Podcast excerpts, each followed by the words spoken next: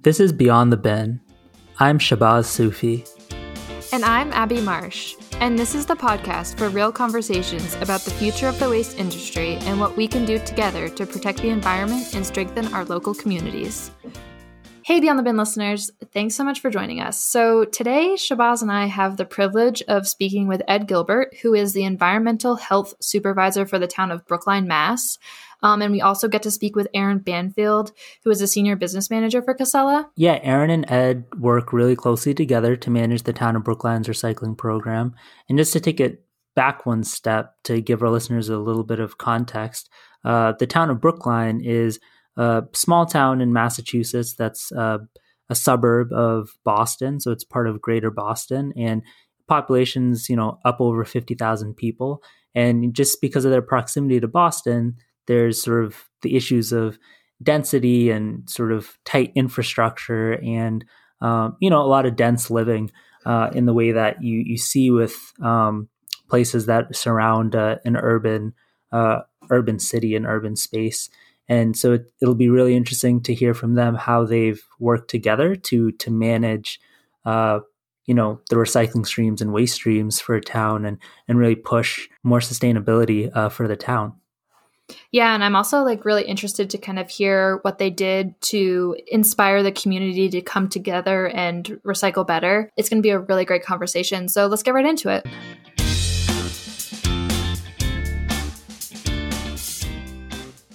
Thank you, Aaron and Ed, for joining us today. Thanks for having us. Thrilled to be here.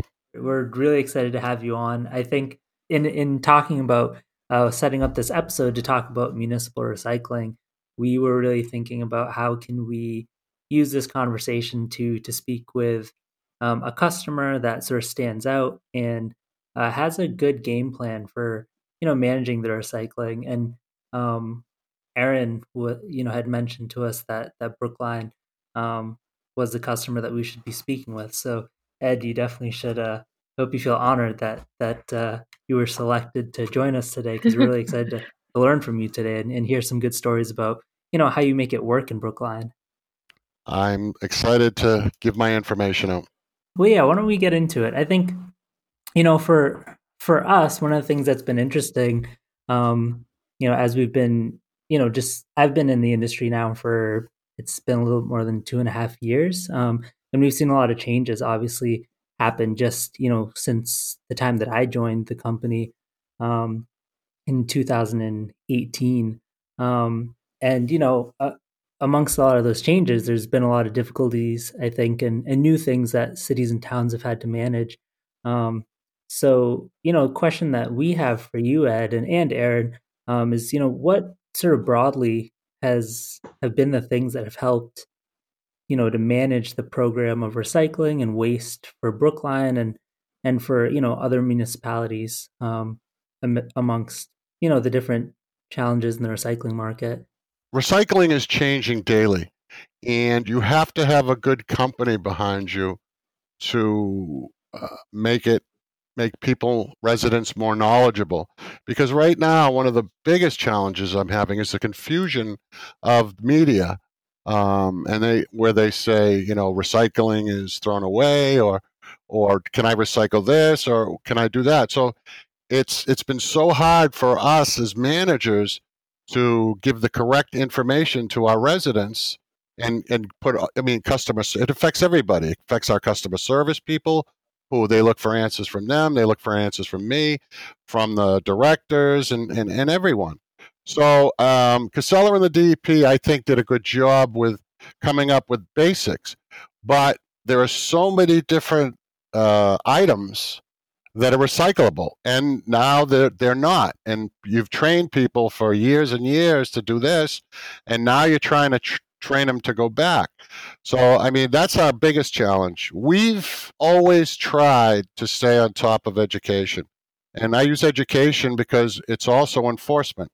Uh, brookline has a an enforcement program where we literally go out to uh, apartments homes um, and inspect. Uh, we we issue what we like to call education tools. Uh, we do find people if they if they don't follow the guidelines in Brookline, but most of all, we're giving out information. We're educating people. that's that's one of I think our biggest pluses. We do have a great solid waste advisory committee, who's a group of people that are very devoted to helping get the word out on recycling. Um, to the point where we have uh, one of our SWAC med- members, the chair right now, dresses up in a Superman costume and calls himself a Cycle Man and goes out in the awesome. streets. So John and I, John is is our my SWAC chair, and he, him and I have always worked together to come up with some, you know, crazy new things to get out there and get the word out. And actually, when we hear back from people, they don't remember the the statement we put out. Uh, you know, you shouldn't recycle that. They remember a Recycle Man out there mm-hmm. talking to people, handing out information. So, uh, I mean, we found that to work for us. There's a decal that we put on all our bins that Casella was great enough to help us with, and it's educational. But it, it, there's a step further we need to take to really get the word out to people. I mean, it's not that they don't want to do the right thing. They do want to do the right thing. And we educate them to as much as we can. And Brookline does have a great recycle uh, contamination rate. Mean, we're one of the, the best in New England. Um, but that is because we are constantly pushing. I, am very fortunate to have an assistant recycling person who his whole devotion, um, other than snow and other things, but is recycling. And that it used to be a one man show, but you, you really can't today. I mean, with all the changes and everything that's going on, you really need to have that one person who focuses strictly on recycling. Waste is a whole other issue. But um, I think that's why Brookline's been successful because it's knowledge I always say this when people ask me, well, what does it take to manage a town like this? And I always say patience, insanity, and knowledge. If you have those hmm. three things, you can manage any town. Ed, can I um, walk you back for a second? You had mentioned uh, your your SWAC group. What what is that, and how does so the Solid Waste Advisory Committee, and most have towns have them or cities, um, is just a group of, of residents who are concerned about recycling, solid waste, the environment. Um, they're the really you call them the green team of Brookline. Cool. I mean, in in every town, there's a a group of people that are green, and they're the ones that get it, and and they have all the questions, but and they know what's going on. I mean, they take the effort to learn and the time. But that's that whole other group out there that you're trying to get the word out to. And that's where I always say the shock value is the best way. Is that where like part of the success you think comes from? Is that, you know, that solid waste advisory committee that's made up of, you know, resident volunteers? It's a big part of it because they get the word out to people on what's going on. They bring ideas in from the outside. So I sit down with them once a month and we say, okay, what do we got going on? What should we focus on? Where should we go? I think the other biggest thing we have here in Brookline is a thing we call the recycling corner. We started the recycling corner 15 years ago. And we were very fortunate because we have a, a newspaper, which I understand they're becoming a thing of the past, but every resident in Brookline gets a free copy of the Brookline newspaper called The Tab. They gave us the second page of the newspaper for every week to put what we call the recycling corner. And after, think about it, after 15 years of worth of weeks, um, trying to come up with a new subject and we get very humorous with it. Uh, John Dempsey, he, uh, who is the chair, and he's a wonderful human being, and, he, and he's very humorous. And we always take recycling and, and put humor to it, but get get it to the point where people get educated at the same time. In fact, they don't even know they're getting educated, but they walk away and wait a minute, I know something here. So that's the recycling corner. I mean, there's so many different ways that you're interacting with the community and trying to educate them on what can and can't go in their bin. It's it's it's pretty awesome. I think one point we keep coming back to, um, no matter what piece of recycling we're talking about, is always the education, which Ed you hit on at the beginning of it. It's it's all about educating the residents, and the fact that Casella and Brookline have been able to be partners um, on the recycling side of of the business for so long. Um, to Ed's point, we've we've got both the MRF operators, the collection the hauler, the hauling division, the collection side, and Ed and his whole team um, connected. And, and from a policing boots on the ground standpoint that the town does themselves to the auditing that the MRF does um, and the collection that the haulers do, it, it it's a pretty big testament that everybody's got to be on the same page. But it, it all comes back to to the education piece. We've all got to be consistent. Agreed. Yeah, no, that's that's awesome, Aaron. I think you know one thing that you you mentioned, Aaron, was you know getting out that consistent message, and um, I think that you know when we talk about consistency, it's also one of the reasons you selected Brookline is because they've, I guess, because of that consistent message, they've been able to uh, keep contamination down pretty consistently, right? Can you speak a little bit, um, you know, Aaron and Ed, about how, um, you know, what does that look like, right? You know, having having a low contamination rate as a municipality because it's obviously been a challenge. Um, and I don't know, maybe things with you know coronavirus, COVID nineteen have have changed that. I'd be interesting to, to learn a little bit about how you've you know sustained any momentum on keeping contamination down uh, in recycling. So Corona affected everything, everything we do in this business, everything we touch. So before Corona, um, we would take our SWAC committee and any volunteers we could get, and we would literally put boots on the ground, going out and checking people's recycle bin. And people that were doing a great job, there was no contamination in it, we'd leave them a note. Thank you for what you're doing. We'd leave them some information and for any questions. For people that, that had contamination in their carts, we'd leave them a note. We'd circle what it was, and we'd say, um, "Thank you for recycling, but could you keep this out? Maybe you didn't know about it." And then we go back the next week and follow up again. I mean, it it, a, it takes a lot of work. Um, it's not the most fun job in the world, but if you have people that are devoted and will do it, that makes all the difference in the world. So currently, are you able to still do that due to the virus, or did you have to kind of right? No. Yeah. No. Uh, yeah. No, we had to. I mean, temporarily we stopped, and we're already trying to gear up for spring next year to get back out there and, and keep it going. Did you notice any change in your contamination rate due to that, or have you not really seen much of a bump? Well, the funny thing is, the last time I, I asked for to see where our contamination rate was, it's less than it was before the pandemic. I wonder why. Wow. I don't know. I, I, don't know. I mean, we're still doing what we did as far as the recycling corner, um, putting information out, the, the website. So it's not that we've stopped educating, but we're not doing the boots on the ground um, education anymore until the spring. It's one of those interesting things, right, Abby? Like we've spoken about it with folks um, before, is that it's this time is has kind of changed. For some people. It's it's it's allowed people to actually put a little bit of um, intention and thought right as they deal with waste. And so sometimes people have actually been able to uh, be a little bit more you know meticulous and detailed with what's going in their recycling bin and whatnot. So it's interesting to, to hear sometimes that some places have actually maintained or even gotten better when it came to you know sorting their recycling i think to the same degree when when we have situations like this where you know ed's team can't get out there you've got to trust and rely on your hauler and more importantly the drivers.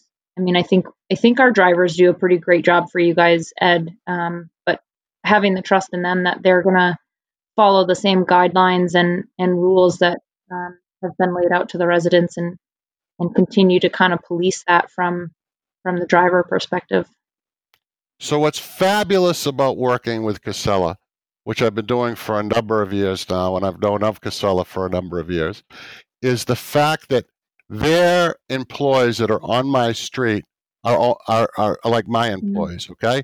They're constantly calling us, letting us know this address, the recycling's contaminated. Can you go out and give them information? Uh, our, our drivers, are the Casella drivers, we give them the information. They drop it off. They'll talk to people on the street. So they have been absolutely fabulous through this whole thing. Oh, that's wonderful. That's really awesome to hear that there's a really good symbiotic, uh, collaborative relationship that's happening there uh, between Brookline, Casella, and I love Ed how you spoke about your employee that goes out dresses up in Superman costume and goes out as a recycle man or recycle person, and you know that's how you're giving out the information, right? Because I'm thinking we hear a lot about people getting like slapped with a scarlet letter or something, right, for putting something bad in your recycling bin. Exactly. Um, but you guys are going out there and you're giving out pamphlets and you're educating people, which is which sounds like that's that's what's been part of your success, right? That and the involvement of your residents, which is really, really awesome to hear that that's what's sort of inspiring and sustaining the change that you all have seen. I mean, it's like the world today. Everything's so negative. So you've got to get a positive message out, especially where you're trying to teach people. So, and and I, I've always found throughout the years, the more positive you can be, even if it's not the greatest subject, uh, people will listen. Yeah, thank you. Uh, thanks, Ed, and thank you, Aaron. And I think um, it's really awesome to be able to to hear from a you know star performer out there uh, in New England, right? Um, and a, a, big ups to also I think the residents of Brookline too, who are Absolutely. I guess receiving that information from you and and you know making the changes and, and sustaining the effort that that you all have been making over the past several months during this time.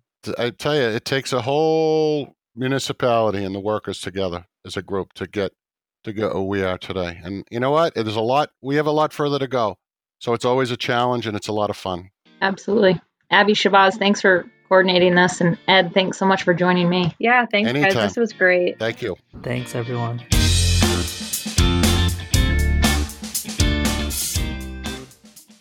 So, Shabazz, what did you think of the conversation with Aaron and Ed? I thought it was great. I think Aaron and Ed have a really good rapport, and Ed's obviously a really fun guy to work with. Um, and you know, it sounds like his team has some really uh, creative ways to to get people excited and inspired to you know sustain the recycling habits that that are going to make recycling uh, cleaner and you know better sorted. Right, the the whole recycling person, recycling man costume, I think is super fun way to convey the information that that people need to hear about, rather than you know what we often think about as sort of um, being reprimanded for doing something wrong. Um, right. Um, they're coming out and telling you, "Hey, this is this is how you can recycle better." And I think there's no better way, you know, for any of us to learn than, um, you know, to learn in a way that's fun and memorable, right? Oh, totally. Ed has really done a great job at bringing the community together and inspiring them to want to recycle better and do the right thing because who doesn't want to do the right thing? Nine times out of 10, someone wants to do the right thing. And when you are doing things like Ed's doing in his community to just get people excited about it, you get a great following. And what he's doing is awesome. Absolutely. The energy that he's bringing to the recycling and waste program in Brookline, obviously, that's got to be one of the draws to getting people to sign up for that solid waste advisory committee, right? Mm. Um, you get to be part of um, a really fun team, hopefully inspire some change uh, in Brookline. And it's just, it's really cool to see that sort of, you know, bottom up the grassroots as well as sort of the top down coming together to work together to keep a really healthy momentum going in terms of you know recycling contamination and and recycling sorting. Definitely. So, thank you for joining us for the conversation today and stay tuned for our next episode.